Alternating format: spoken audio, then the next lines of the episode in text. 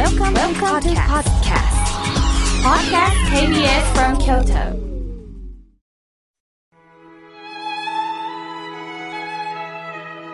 改めまして、僧侶の河村明慶です。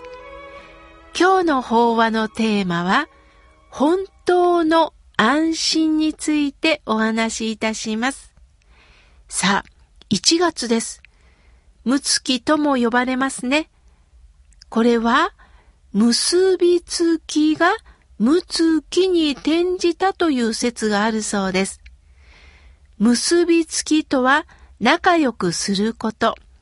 仲睦まじいこと、互いに親しみ合うことなど、結び合いの縁をお正月に家族や親族が集まる月に行こうということからの由来だそうです。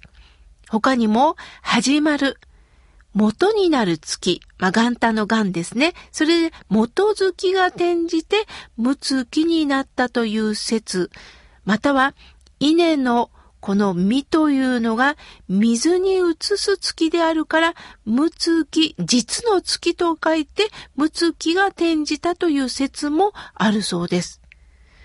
むつきのむつという漢字を想像してください。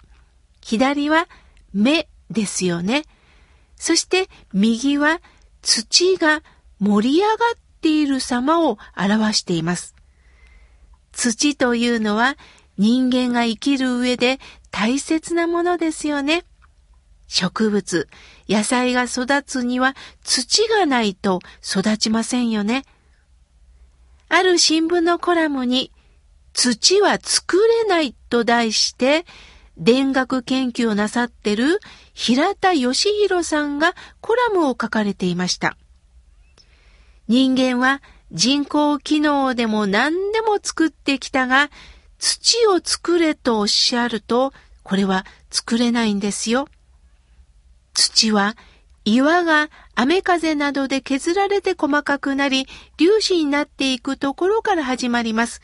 しかしそれは砂であって土ではありません。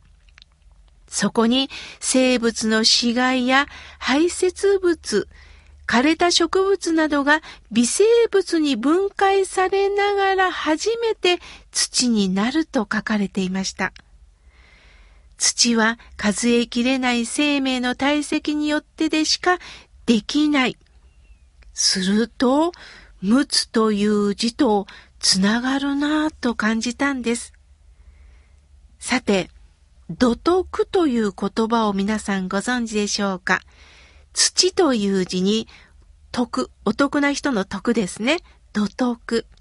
これは、広辞苑にも大辞林にも出てないんです。ですから、一般的には使われてない言葉です。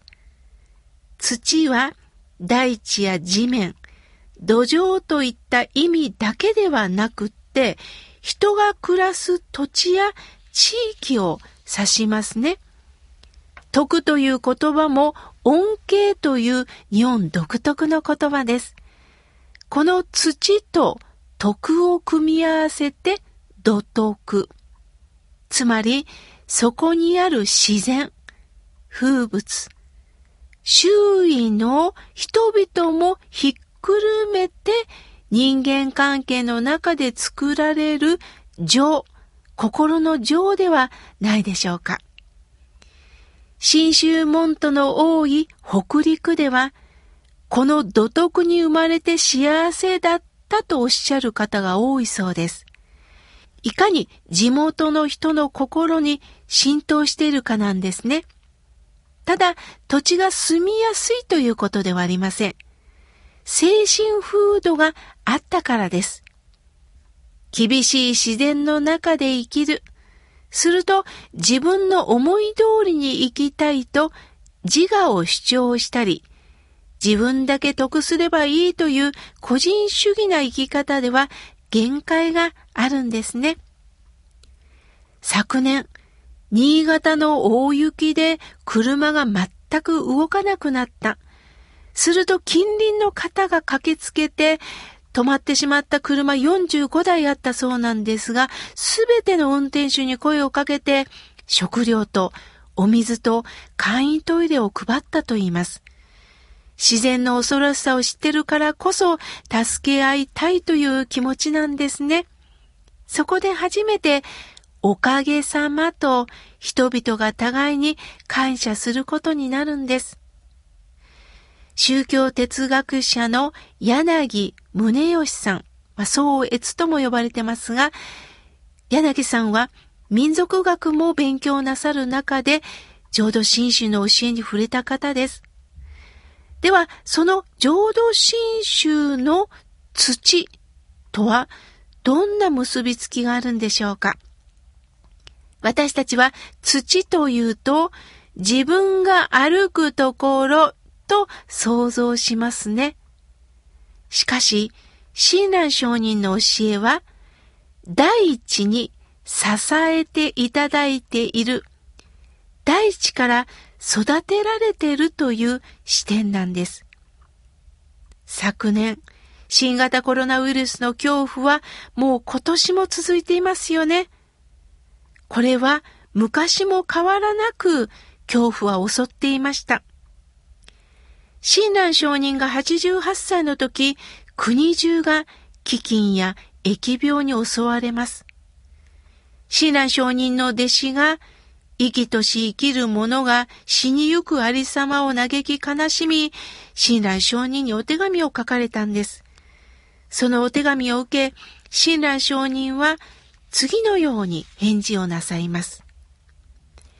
何よりも、こぞことし、老少男男女、男女ですね、多く、人々の死に相手、騒乱こと哀れに騒来。ただし、生じ無常のことあり、詳しく如来の時を犯せおわしまして候えば、驚きおぼしめすからず候。これは、末頭章の中でも紹介されています。生じ無常の断り。これは、生まれたから死ぬという道理は、阿弥陀如来がかねてからお説きくださってることであって、驚くべきことではありませんと、親鸞上人はおっしゃったんです。なんだか冷たい、厳しい一言ですよね。しかし皆さんよく考えてください。生きとし生けるものすべて、この死ぬということは平等に訪れる事実なんです。しかし私たちは分かっておりながら、今日はお正月やし、もうそんなこと言わんといて縁起でも悪い。なんで今日そんな話をするの？自分にとって死というものは恐怖となって意味嫌うんですね。この弱さっていうのは誰でもあります。私だって考えたくないです。楽しいことばっかり考えたいです。でも嫌なことを遠ざけてしまうとますます私たちは嫌なこと、辛いこと、恐怖が襲ってきた時には逃げ回ることになるんです。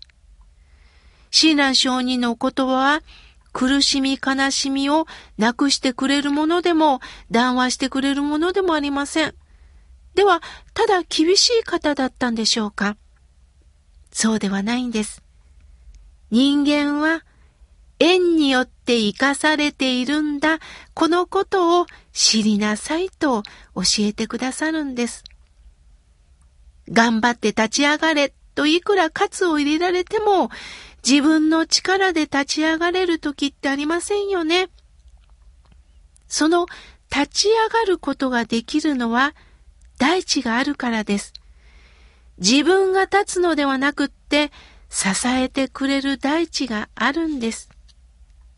そのためにも教えに出会い、私を立たせてくれる大地があることに気づきましょう。普段はこの大地をトントントンと当たり前のように押しています。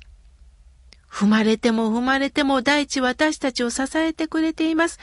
このことに気づかせていただけませんか？その感覚が取り戻せた時に私たちは本当の安住、安心して住む安住、これが安心に変わっていくんです。この大地とは、私の本当の居場所です。この場所で堂々と生きていけるんや。この大地が支えてくれてるから、そのことに喜べた時に私たちは本当の安心をいただけるんです。どうか今年も、今年こそはいいことがありますように、今年こそは頑張るぞではなくって、今年も支えていただきますという気持ちで生きていきましょう。令和3年最初の法話は本当の安心についてお話しいたしました。